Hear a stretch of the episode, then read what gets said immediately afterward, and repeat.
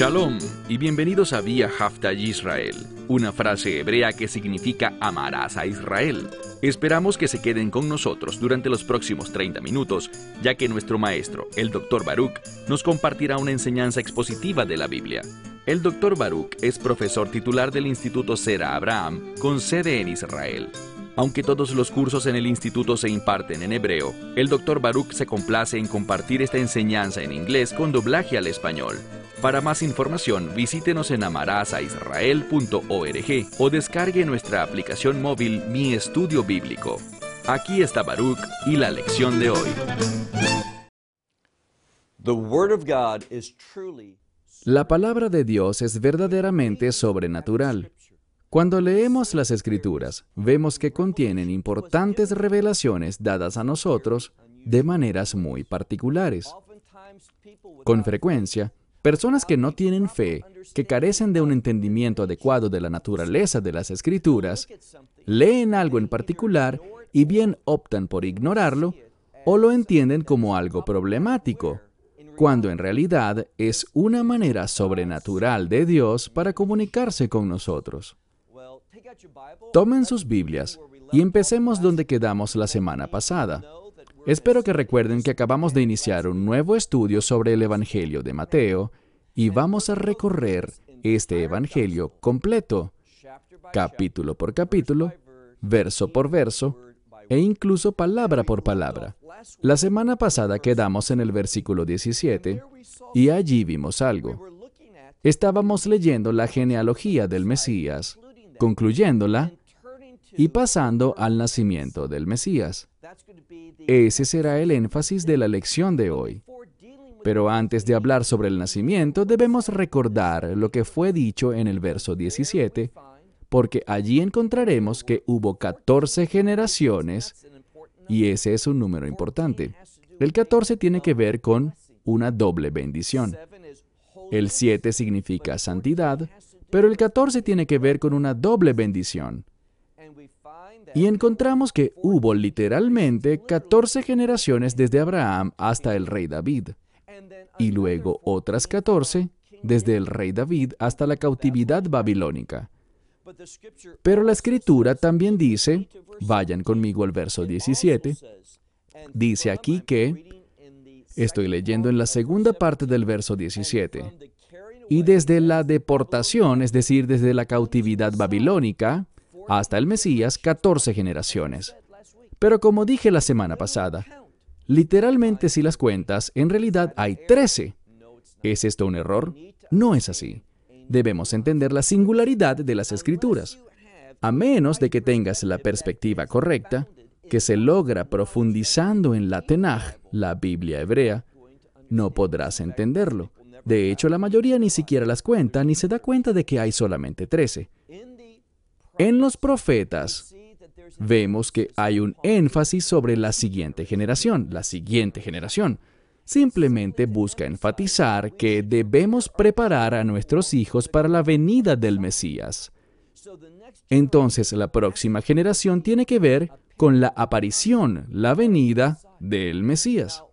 ¿Por qué literalmente trece? Bien, pasaron 13 generaciones hasta el nacimiento del Mesías. 13 es un número importante que nos habla sobre el pueblo de Dios, las 12 tribus, 12 más un Dios, 12 más 1, 13. Es un número que habla de unidad entre Dios y su pueblo. Para esto vino el Mesías, para esto nació.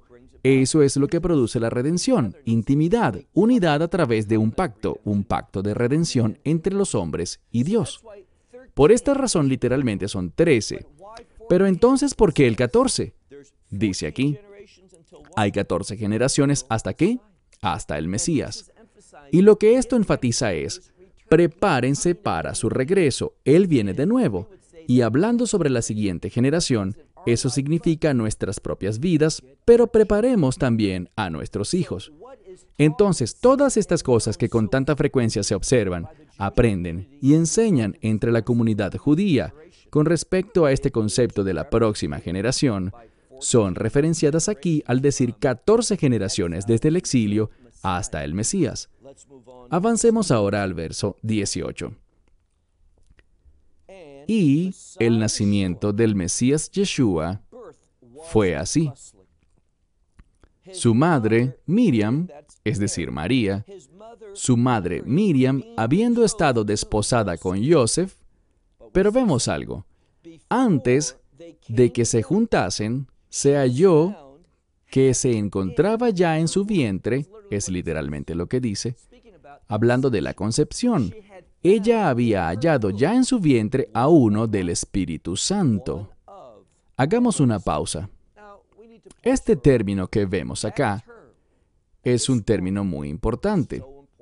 Y por supuesto estoy hablando del Espíritu Santo. El Espíritu Santo es visto como un ser conectado con la redención. Existe proféticamente una relación entre la redención y la venida del Espíritu Santo. Lo vemos en una escritura que leemos cada día en la sinagoga, en el servicio matutino durante la semana y en el servicio vespertino durante el Shabbat. Isaías 59:20 dice que vendrá de Sión un redentor, y él se encargará, acabará con la transgresión de Jacob, es decir, se encargará de los pecados de Israel. Y esto tiene que ver con su segunda venida. Y nos habla sobre cómo el resultado de este pacto que establecerá tiene que ver con la llegada de su espíritu.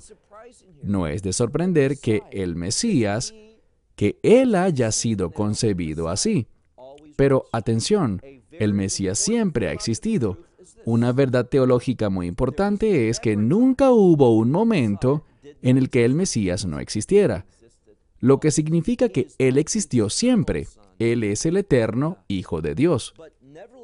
Pero sin embargo, cuando Él tomó forma humana y entró a este mundo, y entró a este mundo revistiéndose de carne y sangre de hombre, encontramos que Él fue introducido a este mundo por medio de la concepción, una concepción realizada en el vientre de María por medio del Espíritu Santo.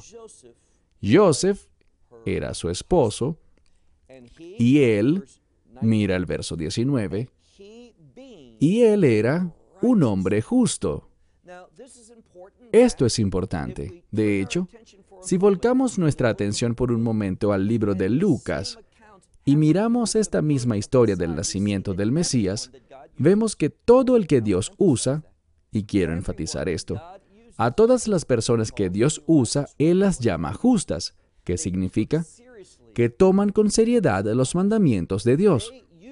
Ellos consideran los mandamientos, la palabra de Dios, como la autoridad de Dios en sus vidas y tienen un testimonio al respecto. Asimismo lo tenía Joseph o José. Él, siendo un hombre justo, dice, él no quería hacer algo. Él no quería hacer de ella un ejemplo público. ¿De quién? De Miriam o María, su esposa. Les mencioné a ustedes que leímos en el versículo 18 que dice que su madre María, la madre de Yeshua, estaba desposada con José. Bajo la ley judía, estar desposada o comprometida no significa que aún el esposo y la esposa se hayan juntado, aún no han tenido su tiempo de intimidad, porque primero debe ocurrir algo. En el judaísmo encontramos que hay dos etapas en el matrimonio. Primero se está desposado y lo que esto significa es que la pareja legalmente es considerada como marido y mujer. Sin embargo, no pueden juntarse aún, no pueden tener intimidad hasta que pasen la segunda etapa, la cual ocurre bajo una jupa, es decir, un toldo matrimonial donde posteriormente el esposo toma a su esposa y finalmente se juntan, allí consuman el matrimonio. Aquí la escritura nos dice que Miriam y Joseph estaban solo comprometidos. Y por esto dice que él no quería apartarla, lo que es un sinónimo de divorcio. Él dice que él no quería hacer esto públicamente y exponer que ella estaba embarazada. Ellos aún no habían estado juntos, así que él podría haberla hecho apedrear. Pero lo que la escritura dice es que él no quería hacer de ella un ejemplo público, humillarla, inclusive hacerla ejecutar por apedreamiento. Leemos en este pasaje que él no quería hacer eso y por qué. Miren con cuidado. Dice más adelante que él decidió dejarla secretamente. Pero mientras él, y aquí viene una palabra importante, mientras él consideraba, la palabra en lenguaje bíblico significa pensar en algo una y otra vez. Lo que la escritura nos refiere es esto. Joseph amaba a Miriam. Él estaba convencido de que ella era una mujer temerosa de Dios. Él no podía imaginar dentro de sí que ella le hubiese traicionado y a la vez traicionado a Dios al cometer adulterio. Pero no obstante, ella estaba embarazada. No hay otra interpretación. Ella tuvo que haberle fallado. Pero él estaba pensando y pensando y pensando sobre esta situación y dice, pero estas cosas él consideraba, y he aquí el ángel del Señor, no cualquier ángel, sino el ángel del Señor. En un sueño, literalmente dice, de acuerdo con un sueño, pero lo traduciré así. En un sueño, apareció a él diciendo, Joseph, noten esto, hijo de David. Si te lo perdiste anteriormente, se nos recuerda esta conexión tribal con Judá y la familia de David. Así que Joseph, hijo de David, el ángel hablando, no temas tomar a Miriam, y es literalmente lo que dice en griego, Mariam. Miriam, en español es conocida como María, tu esposa. No tengas miedo de tomarla, y este tomarla, lejeja, tiene que ver con la segunda parte del matrimonio. Sigue adelante con tus planes, en otras palabras, de tomarla, porque lo que se ha concebido en ella es del Espíritu Santo. Muy importante. Una y otra vez, un énfasis aquí con respecto al Espíritu Santo. Lo que esto debe decirle al lector es algo muy claro. Todo esto tiene que ver con la redención.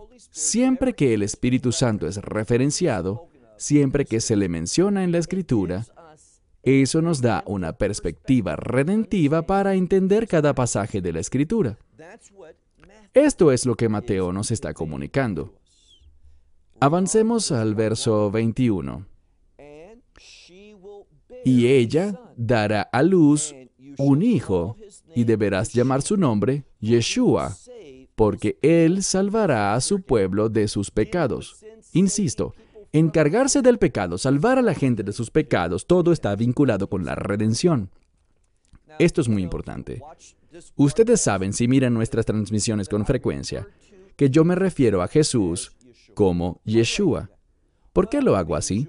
Bien, siendo judío, me identifico más con el nombre de Yeshua. Pero les he dicho muchísimas veces, y a pesar de ello recibo muchos correos electrónicos, algunos de los cuales tienden a ser ligeramente poco amables sobre este asunto. Y les comento, una vez una persona, estoy seguro de que se trata de una buena persona, estoy seguro de que proviene de una perspectiva correcta, pero le molesta y me recriminó de manera muy áspera porque según él yo me avergüenzo del nombre de Jesús. Para nada, para nada me avergüenzo ni dudo en mencionar ese nombre. Jesús. Igualmente, no tendría ningún problema si yo hablara portugués en decir Jesús. O si hablara en griego, decir Jesús. Bien, en cada idioma este nombre se pronuncia de una manera distinta. Pero me gusta Yeshua. ¿Por qué? Noten esto. Aquí dice lo que este nombre significa. Si le preguntan a la gente qué significa Jesús, la mayoría no sabrá. Pero si le preguntas a alguien que hable hebreo lo que significa Yeshua, él te responderá salvación o el Salvador. Y por eso la escritura dice muy claramente aquí, llamarás su nombre Yeshua, o aquí Jesús, en griego, porque él salvará a su pueblo de sus pecados. Bien, quiero acotar algo más. Dentro de algunas facciones de la fe, y no quiero sonar despectivo cuando digo facciones, solo me refiero a algunas expresiones distintas de nuestra fe. Ellos usan el término Yahshua. y enfatizan la sílaba ya. ¿Por qué lo hacen? Bien, sabemos en la escritura que tenemos una forma corta para el nombre sagrado de Dios. Ya. No aparece con frecuencia, pero sí en algunos lugares. Así que ellos lo enfatizan porque tienen el deseo de subrayar la divinidad de Yeshua, en la cual yo creo. La escritura lo revela. Él es el Hijo de Dios. Él es divino. Y ellos dicen Yahshua. Bien, hay un problema. No con el mensaje, no con su intención, sino que Yahshua no es hebreo. Es una creación humana para pronunciar ese nombre y es incorrecta. No es fiel a lo que dice el texto, que llamarás su nombre Yeshua. Aquí lo vemos en griego, pero es muy importante. Yeshua, eso tiene sentido. No Yahshua, que no es hebreo. Es una mezcla hecha en inglés de la palabra hebrea Yah con parte de la palabra, no toda, parte de la palabra para Yeshua. Entonces, de nuevo, quiero enfatizarlo. Llamará su nombre Yeshua, porque Él salvará, y eso es lo que significa Yeshua, a su pueblo de sus pecados. Noten, aquí el autor enfatiza cuál es el propósito de Yeshua, la redención. Él se encargará, en lugar nuestro, de toda nuestra pecaminosidad. Eso es lo que significa la redención y para eso es que Él ha sido ungido. Avanzando, leemos en este pasaje, mira el verso 22, y todo esto aconteció, bien, yo pondría un círculo alrededor de esta palabra, aconteció. Mira de nuevo el verso 22. Pero todo esto aconteció. ¿Por qué esto de acontecer es tan importante? Bien, realmente es imposible traducir este término expresando su verdadero significado, ni en inglés, ni hasta donde tengo entendido, en ningún otro idioma. El griego es único. ¿Qué quiere decir esta escritura? Es la palabra gegonen. Gegonen proviene de la raíz griega genomai, que significa ser, ocurrir, llevarse a cabo. Bien, el tiempo de la oración está en tiempo perfecto, y esto habla de algo que ocurrió en el pasado, es real ahora en el presente, pero continuará en el futuro, quizás por la eternidad. Lo que la escritura busca comunicar aquí, al usar esta palabra, y en mi Nuevo Testamento griego la resalté y le puse una X a su lado, porque tiene tanto significado, nos dice que todo esto, lo que hemos venido diciendo, el Mesías, que esto es algo que Dios inició en el pasado, esta redención, el llevar a cabo la salvación. Él la empezó en el pasado, está obrando en ella en el presente y tiene implicaciones eternas. Allí está la belleza del idioma griego. Tú no puedes expresar esto en arameo, tampoco puedes expresarlo en hebreo, ni en inglés, ni en ningún otro idioma. Por esto es que el Nuevo Testamento fue escrito en griego. Mira de nuevo el verso 22. Pero esto, todo esto aconteció con el fin de cumplir la palabra del Señor por los profetas, que decían, He aquí la Virgen tendrá en su vientre, es decir, concebirá y dará a luz un hijo, y será llamado su nombre Emanuel. Vemos un par de cosas diferentes aquí. En primer lugar, Mateo está citando, como lo hace con frecuencia, y ya se los había dicho antes, pues le gusta demostrar que Yeshua es el cumplimiento de los profetas, lo que los profetas revelaron, de lo que enseñaron, lo que predijeron, y Yeshua cumple todo eso. En segundo lugar, vemos algo más, la palabra virgen. Es triste cuando la gente dice, oh, esa palabra, y con frecuencia les pregunto, parece que conoces muy bien esta palabra. ¿Qué significa? Y ellos no saben. No conocen el término hebreo para ella. Es la palabra alma. Alma nos habla, en primer lugar, de una mujer justa, una mujer que no se ha casado. Ahora, si no se ha casado y es justa, entonces es una virgen. Pero no es la palabra común para virgen que es la palabra Betula. Esta es una mujer que además se ha confirmado que es una virgen. Es un hecho, no se asume. Y aquí de nuevo el énfasis está en la justicia. Podemos ver en el hebreo antiguo esta palabra alma y aprender mucho. Pero cuando vemos el Nuevo Testamento, la palabra griega es clara. No se trata solo de una mujer joven, sino de una virgen, una que jamás ha conocido un hombre. Cuando estudiamos Génesis y leemos sobre Rivka o Rebeca, ella es llamada una virgen, una betulá, que significa que jamás ha conocido varón. Bien, si la palabra betulá significa que con seguridad es una mujer virgen, porque necesitamos esta frase adicional que jamás ha conocido varón, pero más adelante ella es llamada alma, y queda claro que jamás ha conocido hombre sin necesidad de escribirlo, porque alma implica que es una mujer joven, que es justa, y por lo tanto, si es soltera, jamás ha estado con un hombre. Esto es lo que dice la Escritura. Mira de nuevo el verso 23. He aquí, la Virgen concebirá, ella tendrá en su vientre y dará a luz un hijo, y llamarán su nombre, noten aquí el cambio, Emanuel. Este es otro nombre en hebreo y es importante, ¿por qué? Emanuel, como lo expresa claramente, aquí está su traducción. Emanuel. Em significa con, nu, nosotros, él, Dios. Y Manuel, Dios con nosotros. Esto habla de su divinidad y también he dicho en muchas ocasiones, he señalado que el nombre de Emanuel es el nombre redentor para el Mesías. Todo esto es importante. Vayamos al verso 24. Y Joseph, siendo levantado de su sueño, hizo como el ángel del Señor le ordenó. Noten que no dice solo que se ha levantado, sino que ha sido levantado. Y hay algo allí que es importante. El tiempo de la oración y también la voz nos muestra que Dios está obrando.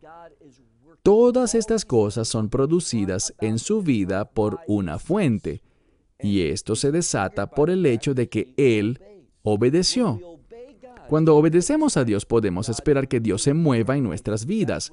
Esto es lo que nos dice el texto en griego. Así que Joseph, siendo levantado de su sueño, hizo como el ángel del Señor ordenó, y tomó a su esposa de nuevo ellos estaban legalmente casados. Él tomó a su esposa, pero, noten algo, él no la conoció hasta que ella hubo dado a luz a su primogénito.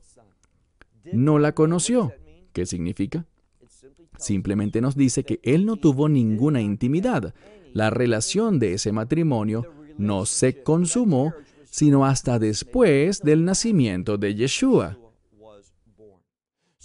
Esto expresa que Miriam no permaneció virgen para siempre, sino que fue virgen hasta después del nacimiento de Yeshua. Es muy importante que entendamos esto. Él no la conoció hasta que ella dio a luz a su primogénito. Noten este término, primogénito, muy importante. El primogénito tiene que ver con la continuación de la obra del Padre.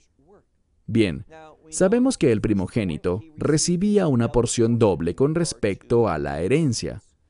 Así que dos o tres cosas deben quedar claras. Primero, un primogénito recibiría una herencia mayor, pero el énfasis es en que es el heredero. Él recibe esto de su padre, él se ubica en el lugar de su padre para continuar esa obra. ¿Qué obra? la promesa de pacto. Entonces la escritura nos está enseñando que el Mesías es aquel que continuaría ahí, aquí está la clave, llevaría a cabo la obra de su Padre. Él será quien complete la redención. Y por esto vemos, por ejemplo, en el libro de Daniel capítulo 7, e insisto, hace como un año estudiamos esto, como el Mesías, un día, proféticamente vemos en Daniel 7, como él iría ante su Padre y heredaría todas las cosas, que todo pueblo, nación, lengua y tribu le adoraría, y que él sería honrado y recibiría toda gloria. ¿Por qué? Porque él asume el rol de su Padre. Y esto es exactamente lo que este término primogénito implica. Mira de nuevo, pero él no la conoció hasta no la conoció hasta que ella dio a luz a su primogénito y llamó su nombre, y aquí vemos algo notable. Si miras bien, hay un cambio en la mayoría de los Nuevos Testamentos en griego. Normalmente, en la mayoría de las ocasiones, los textos bíblicos son escritos con letras pequeñas. Pero aquí vemos la palabra Jesús o Yeshua escrita toda en mayúsculas. ¿Qué enfatiza esto? Enfatiza para el lector su propósito, que Él fue enviado a este mundo con un fin. ¿Cuál será?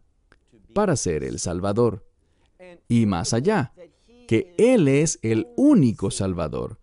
No hay otro nombre bajo el cielo a quien se le haya asignado esta tarea, que Él es el divino Hijo de Dios, el Redentor, nadie más sino Yeshua.